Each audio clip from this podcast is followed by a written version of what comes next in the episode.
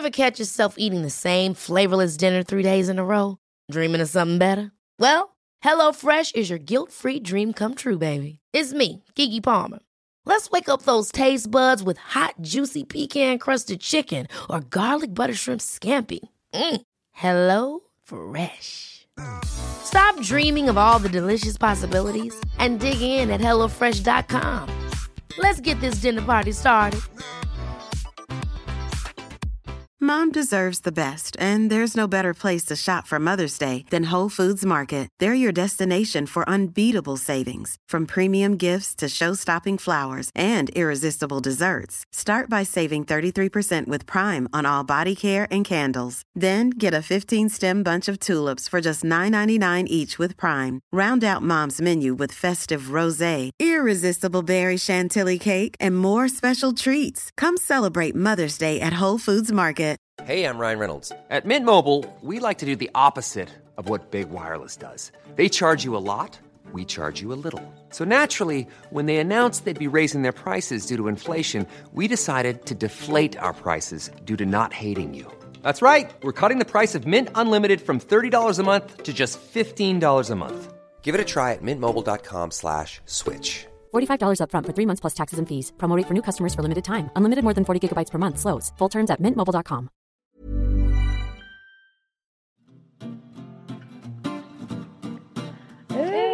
Mentally yours from Ellen and Yvette. A focus on your mental health you surely won't regret. It's mentally, mentally, mentally, mentally, mentally yours. Mentally yours. Mentally yours. Hi everyone, and welcome to Mentally Yours, Metro.co.uk's weekly mental health podcast. I'm Yvette, and today I'm chatting to three dads walking. They are Mike, Andy, and Tim. Each of them lost their daughter to suicide. They're now fundraising for Papyrus with Walk, and they're also raising awareness about their petition. We're going to be chatting about suicide and support. Suicide's something that happens to other people. Um, you know, it's a very sad thing, and you're kind of aware of it, uh, but it, it's out there, and you don't really think about it until it lands in your family. Um, and when it does, uh, your life and your world is shattered into a thousand million pieces. It's just just horrible.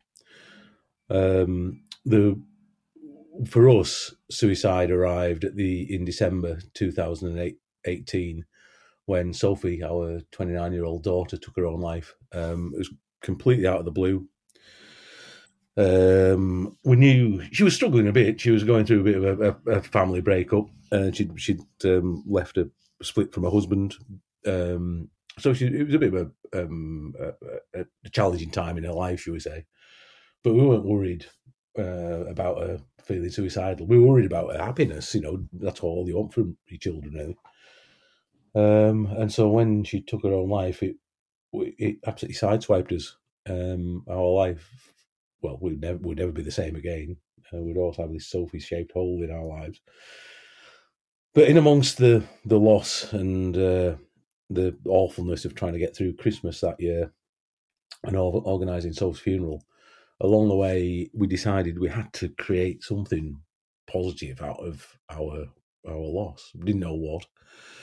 Um, but in the organisation of Soph's funeral, we came across Papyrus Prevention of Young Suicide, um, a national charity aimed at supporting young people and their families who are, are, really going through tough times. And it was through them we discovered that suicide is the biggest killer of under 35s in the UK, um, which was a complete shock. You know, why? I suppose why would we know about it? You're saying because because suicide happens to other people. Um, but what actually happened off the back of that, um, I got involved with fundraising for Papyrus. Um, ended up doing a run um, in early in 2019 using Soph's Entry, um, and uh, turned it into a, a kind of a, uh, a feel good story, I suppose. Uh, I knew it was a good human interest story, so I used my contacts in the media to promote it, and uh, it became very high profile in our part of the world. Um, and I ended up raising just over forty thousand pounds for the charity, and became something of a uh, a poster boy for, for Papyrus, um, and so it was quite high profile within the charity. And I kept plugging away, doing lots of things through 2019, um, 2020. I was still running, skipping, and uh, hula hooping at one point, which got a bit weird. Um, but uh, I uh, kind of kept at it uh, because I realised um, I could help raise money for Papyrus, but more importantly, I realised I could get people talking about suicide and suicide prevention. So I think that's kind of how I got started. But then uh, Mike and Tim came along a little bit later on. About 14, it's Tim, and about 14 months after uh, Sophie died, and obviously we didn't know Sophie, didn't know Andy and, and their family. And uh, it was just at the start of lockdown. It was the week before the Prime Minister announced lockdown. And uh, our 19 year old daughter, Em, uh, took her own life. Uh, she'd struggled throughout her life. She'd been diagnosed at 15 with autism. And uh, that the diagnosis was a breakthrough for us because it made us understand a little bit more about how she needed to cope. And after she'd had that diagnosis, she uh, she she kind of got some GCSEs, went to college, got a BTEC, did an apprenticeship, and was really kind of going in the right direction with life. But part of her to cope with her autism, she loved going to the gym. Uh, to go to the gym, she needed a bit of money, so she used to work in our pub, and she worked in our pub for several years part time and then full time. And then she also liked driving around the roads in Norfolk in a little bright red mini. And the uh, with lockdown coming, the gym closed, the pub closed, and then we started to cough in the family, and so we we had to stay in. And it was the staying in that Emily just couldn't bear, and that was the the thing that filled up her stress bucket. And uh, she wanted to go out in her mini up to the coast to take the dog for a walk. We didn't let her, so she went outside. And the next thing we know, we, we've we've uh, Em's tried to take her own life. Uh, she died five days later in hospital uh, after donating some organs.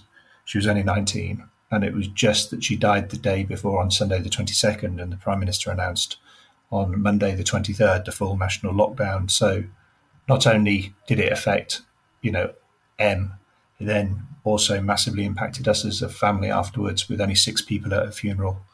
Uh, totally on our own afterwards. We had support from friends and colleagues and stuff in the village in Norfolk. But, you know, for Em's funeral, the, the street, the village was absolutely lined and on the way to the crematorium, but the crem, the, the funeral service lasted for 25 minutes. There was no wake, there was nothing like that. And we were home by 10.30 in the morning with absolutely, didn't know which way was up, quite frankly. Uh, and we were absolutely, as Andy has already said, absolutely destroyed at that point. We didn't know where to go. And that's it really until uh, met Mike. So, Mike, over to you, chap. Okay, well,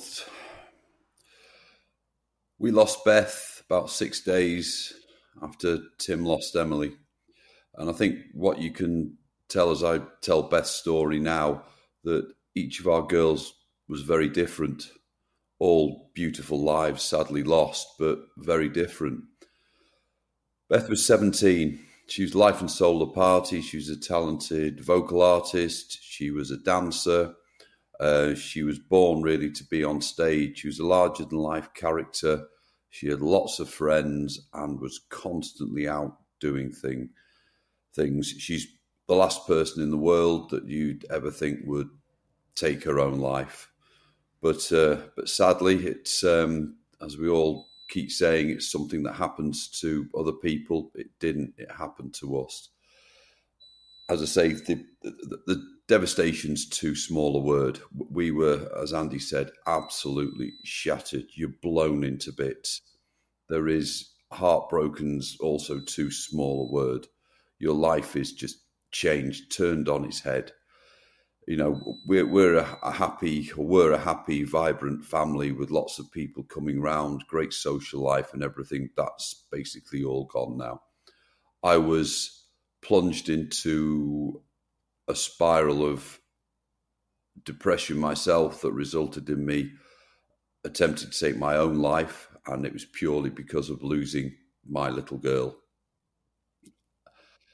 Life isn't easy now, but I am in a different place and with meeting Andy and Tim, who are sometimes it's those people who are in the same place as you who understand. and this is a very important thing. It's that peer support. So, but it was only about um, only about th- three weeks or so after I lost Beth that. Um, but we got um, one of my daughters got a, a message via social media from a family in Norfolk who'd lost their daughter, and this was Emily, about six days before we'd lost Beth. And uh, my daughter messaged back and forwards, but I ended up talking to Tim's daughter, a um, Tim's eldest daughter, and I had a long conversation about. I didn't know, I, I was totally destroyed, but the act of reaching out is is is so strong. But I was talking to someone who was obviously not quite in the same place, but sort of understood the grief. And she started talking about her dad, that was Tim, and um, suggested that I might sort of talk to Tim. So basically, we did. So we started um, talking together, and literally, you know, a good few times every single week, we talk.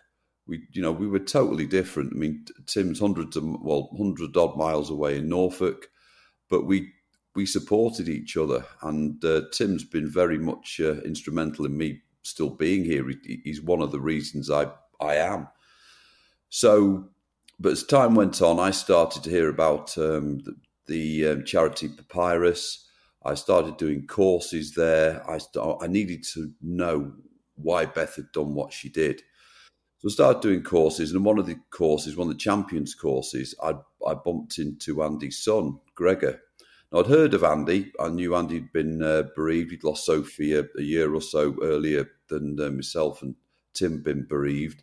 And I know that Andy had been doing some awesome work with his Run for Sophie, his um, his clips on YouTube, and his fundraising and everything. And I started to form a bit of um, an idea that I discussed with Tim about suicide being a UK wide problem. So I just put an idea together in my head you know, maybe we could walk from where Andy lived in the lakes through Manchester and out to Norfolk.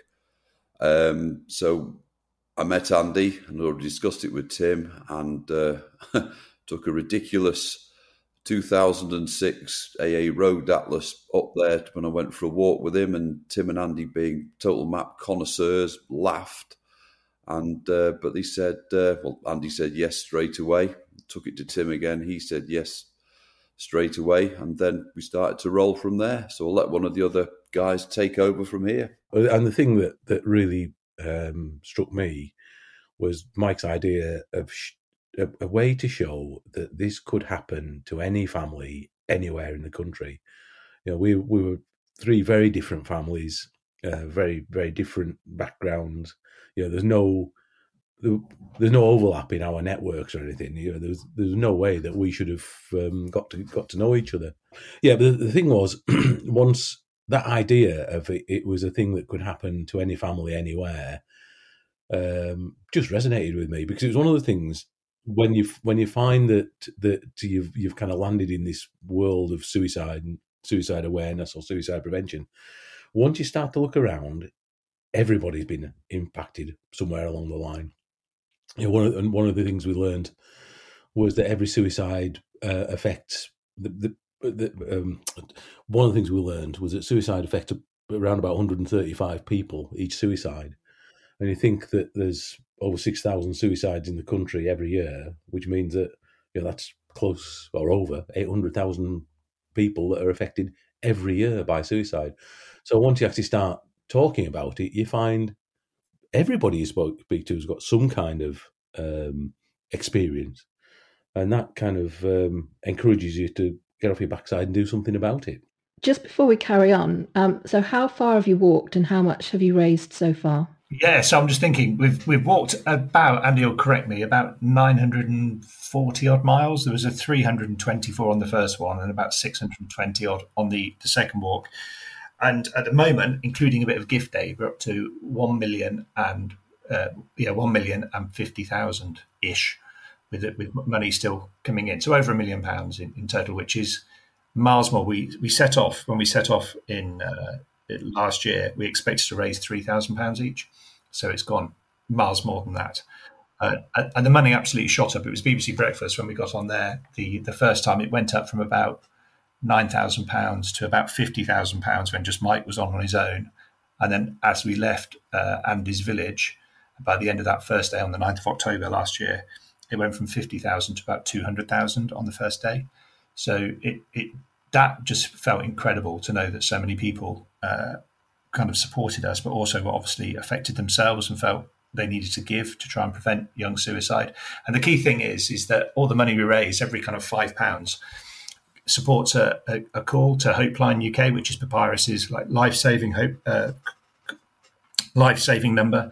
So anyone that's feeling suicidal, or if you've got people that you love or know that are feeling suicidal, you can phone that number and and try and get professional support. It's a, it's a line manned by professionals. So the money we've raised has really allowed Papyrus to advance its expansion plans because it's only a small charity, and uh, it's it's absolutely allowed them to kind of accelerate their expansion plans, which is brilliant because that all the time is firstly saving young lives, but also just by the awareness raising. We that's the whole point of us three getting together. Before we got together, none of us knew about Papyrus. None of us knew it was a thing. None of us knew about suicide prevention charities. And our big question is if we'd known about suicide prevention charities, if we'd known about Papyrus, then maybe we wouldn't be in the situation that we're in. So it's a plea really for people to to get to know about Papyrus and reach out if they need it. Mm, I have quite a big question now. So a lot of people are, are quite scared. To, a lot of people are quite scared to talk about suicide um, or even to say the words, especially to people who are struggling. How can we get better at having conversations about the topic, especially with our families and friends? It's it's the stigma attached to it, isn't it? It it always has historically. You know, it, it was a crime um, once upon a time till I think 1961. Is that right, Andy? Yeah, that's it. Yeah, 1961. It was a crime. So people were, after attempting to take their own life, were actually locked up when really they actually needed help. Um, and obviously, it has a religious stigma as well. The, the thing is that suicide is our biggest killer in the UK of under 35s, and we lose up to 200 school children every year to suicide. We need to talk about it. We need to talk to the greatest danger to our young people it's um, it needs to be introduced into the school's curriculum. That's something we'll come to a little later with our petition. But we need to encourage people to be open and honest so they know how to reach out, so they know they won't be literally condemned for talking about their own feelings. We need to encourage a help seeking society, basically. So, you know, we always encourage people to talk. It's not always easy to talk about talk with teenagers, is it? Often they that they clam up, but if you can keep open lines of communication, it is vitally important. So, yeah. and I think there's some really we, after we did the walk or during the first walk, uh, so many parents came up to us on the walk, and then subsequently when we've been talking at uh, events, and they've said by you guys being so open about it, it's allowed us to have a conversation with our children that we'd never have had before. So when those people were watching BBC Breakfast have, having their cornflakes with their ten year olds, and they that us being so open and on breakfast telly just allowed those parents to say and the children as well to open up. And the children can you can talk in a very age appropriate way. We're not suicide prevention professionals but the charities out there have got age appropriate material. And that's the key point. If we start, the, the youngest uh, suicide we heard of was an eight year old. Uh, and we met several 11, you know, parents of 11 year olds that this came totally out of the blue to them. And every single one of those parents would say, we need to open up and get the kids talking so that they feel they can come forward and talk. So the, the one thing that um, uh, we do come across, or people do say, it's it it is a really challenging subject. It's a really hard topic. It's a very scary topic, and there's there's been uh, there are fears that talking about suicide plants seeds, plant seed ideas. Um, what we've discovered is there's been research done all over the world actually on this very thing And the one thing that absolutely screams out is talking about suicide doesn't cause suicide. Talking about suicide saves lives because the only way to actually engage with people uh, and help people who are, who are feeling suicidal is have an open and straight conversation. You know, beating around the bush um, does not help people. If you are worried about somebody um, that may be having suicidal thoughts, you've got to ask them, are you having suicidal thoughts? Um, if the answer's no, ask them again. And if the answer's still no, that's great. But they might reach out for help in other ways. If the answer is yes, you can actually do something about it. Uh, the critical thing in this country, of course, is you can phone Papyrus and they can give you support and help, or the uh, person who's suffering those thoughts can can call and ask for help. But the help is out there. That's a critical thing. But you need to find out. You need to find out. Um, tell us more about your petition. Where do we start with that? I think well, we can start with the the fact that all of these parents that we met on the walk, all of them said they didn't know that suicide was the biggest killer of under 35s. No one knew that. No one knew that. And then we just started to think, and it was uh, it was Gregor's Gregor, who's Andy's son, said, "Well, we, we did PHSE at school. We didn't really learn anything much in there, but why aren't they telling us about you know the biggest killer of under 35s?" And if you look at it on kind of a, a risk to our young people, we teach our young people about knives and drugs and sex education, uh, terrorism at school. They put forty million pounds into the prevent strategy to educate our kids on you know radicalisation at schools. Yet we don't talk about suicide, the biggest killer of our kids. So we kind of got a bit righteous about it, and we need to do something about it. And uh, we, we after that we thought about a petition. Andy, I don't know if you want to pick up on the petition there. Well, I think the first thing we did was, of course, we wrote to off the back of the first walk because we kind of developed this collective voice of all these suicide bereaved parents that we'd met along the way. We thought we've we've got to shout. You know, we've got to use this voice to shout. So we wrote to the government off the back of the first walk, and we got a, a letter back from the Department for Education, which was just rubbish. Um, it just just justified what they'd done so far on mental health, which, to be fair, is is, is has been several um, you know years in the waiting, but they've they've actually um, done quite a lot of work on mental health issues. But the one thing that screams out is suicide is and suicide prevention is not a compulsory topic. Some schools do it, and some schools invite the charities like Papyrus in, but um, it's not compulsory. That was the critical point. We actually also had a meeting with um, Gillian Keegan, who was then uh, Minister for Care, uh, Social Care and Health, a junior minister, and she she listened uh, and said she would actually see what she could do to actually move things on with the Department for Education.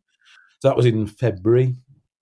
Um, but actually, not a lot happened. Um, and so when we were, that was at the heart of, um, I suppose, inspiring us to go for this second walk, which was to uh, link together the Parliament buildings of the UK. So actually go and rattle the cages of the decision makers to make a decision.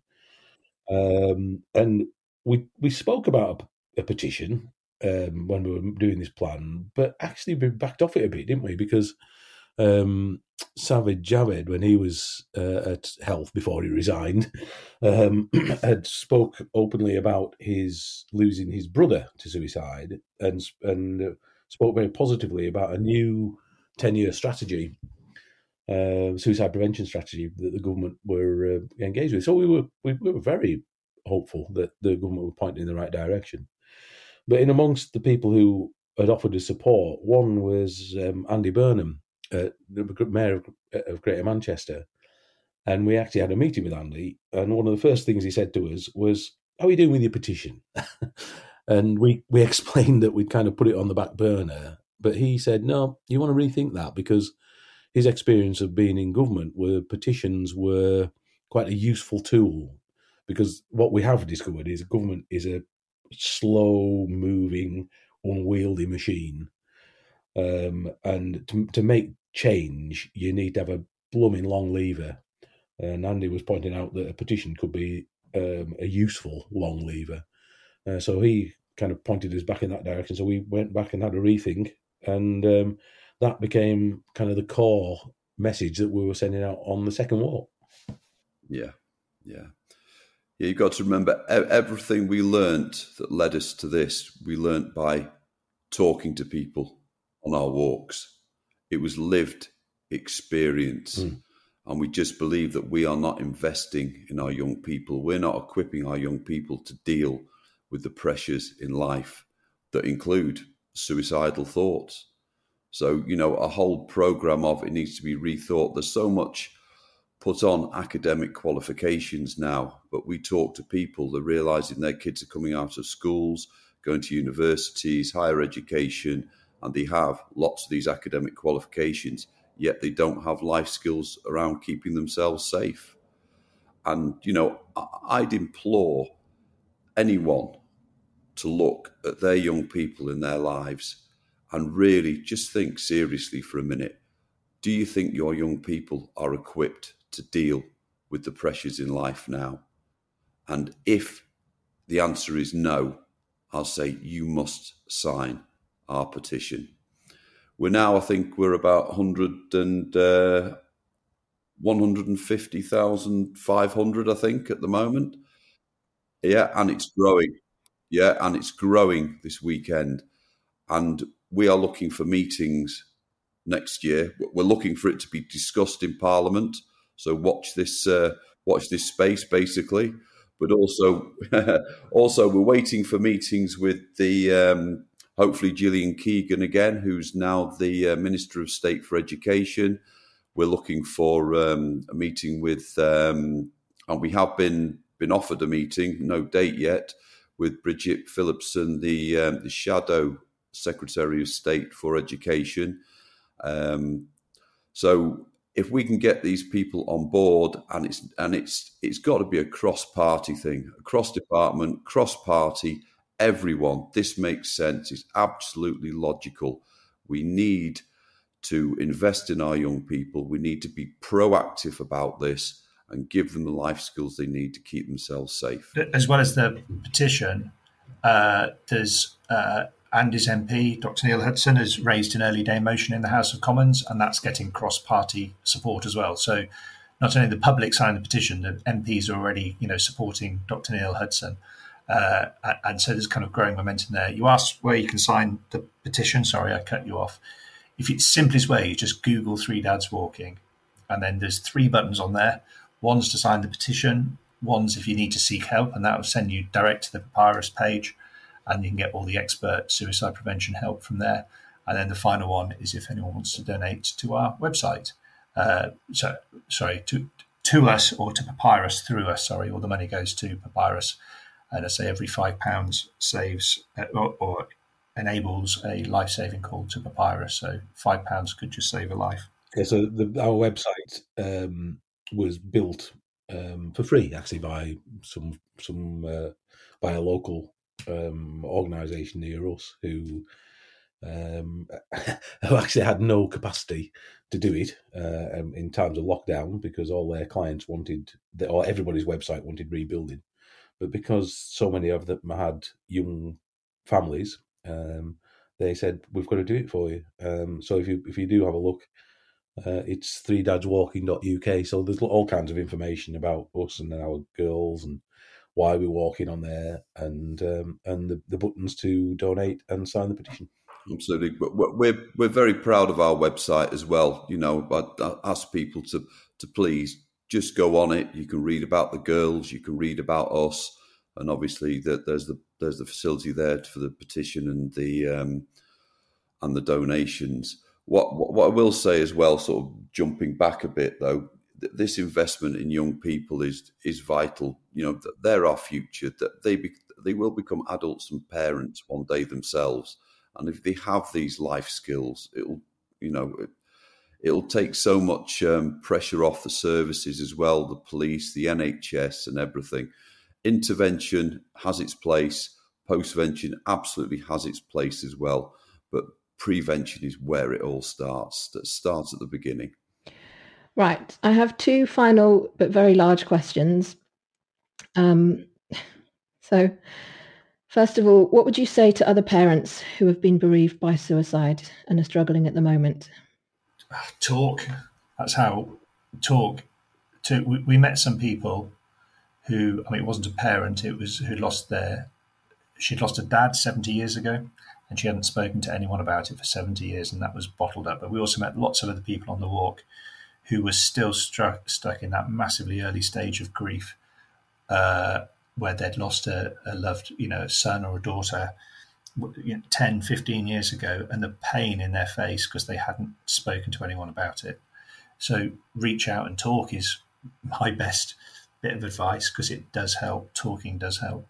The, the, the, the weird thing about the walk, the, the first walk, was before we set off, we we were kind of worried about each other because we, we knew we would be intercepted by suicide bereaved parents. We were actually carrying a tracker so people could see where we were in real time. So we knew people would find us. And we were a bit concerned because we didn't know how we would react to hearing other people's stories. Obviously, we we shared our stories and we knew each other inside out, really. Um, but the, what we did find on that very first day, we were joined by a suicide bereaved mum uh, within 10 yards of walking out of the village hall car park in Morland. And then another family a couple of hundred yards up the road. So we we came across all these people who were sharing their stories. And as, as Tim was saying, sometimes it was the first time that I ever spoke to anybody other than the family about it.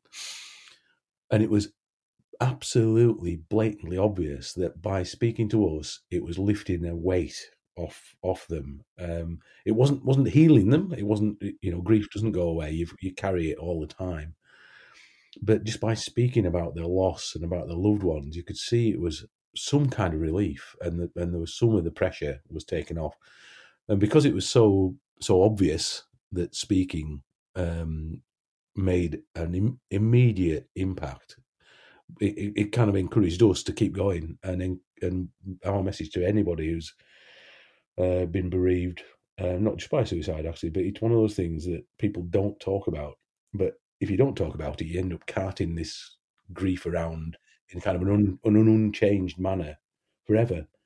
But the way to actually change it or, or manage it or um, become, enable yourself to work around it is to talk about it. And what would you say to anyone who is struggling um, in general at the moment? Reach out. There's help out there. Yeah, yeah hope, hope lines there. If you're a young person, I mean, hope lines directed for people sort of under 35, but that doesn't mean if you're reaching out you're older, they won't help you. But as I say, Hope Line is manned by professional medical pro- professionals who will, or suicide experts who will work to keep you safe.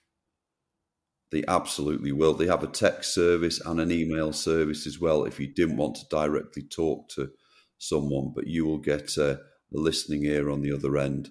You know, I'd implore everyone as well give yourself a second chance or as many second chances as it takes.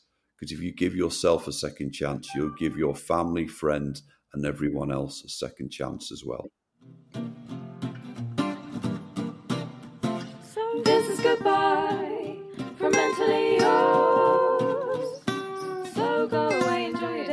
with all your chores from mentally, mentally, mentally, mentally, mentally yours. Mentally yours. Mentally yours.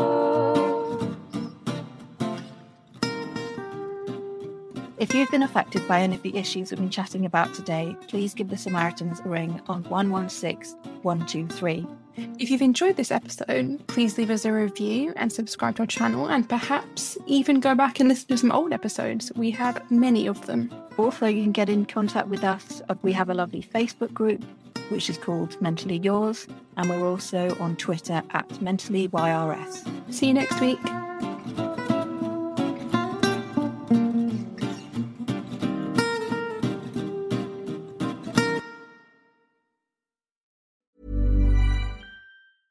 Planning for your next trip? Elevate your travel style with Quince. Quince has all the jet setting essentials you'll want for your next getaway, like European linen, premium luggage options, buttery soft Italian leather bags, and so much more. And is all priced at 50 to 80% less than similar brands. Plus, Quince only works with factories that use safe and ethical manufacturing practices. Pack your bags with high-quality essentials you'll be wearing for vacations to come with Quince. Go to quince.com slash pack for free shipping and 365-day returns. Hold up. What was that? Boring. No flavor. That was as bad as those leftovers you ate all week. Keke Palmer here, and it's time to say hello to something fresh and guilt-free. Hello Fresh. Jazz up dinner with pecan-crusted chicken or garlic butter shrimp scampi. Now that's music to my mouth. Hello Fresh. Let's get this dinner party started. Discover all the delicious possibilities at hellofresh.com. Mom deserves the best, and there's no better place to shop for Mother's Day than Whole Foods Market. They're your destination for unbeatable savings, from premium gifts to show-stopping flowers and irresistible desserts. Start by saving 33% with Prime on all body care and candles. Then get a 15-stem bunch of tulips for just $9.99 each with Prime. Round out Mom's menu with festive rosé, irresistible berry chantilly cake, and more special treats. Come celebrate Mother's Day at Whole Foods Market.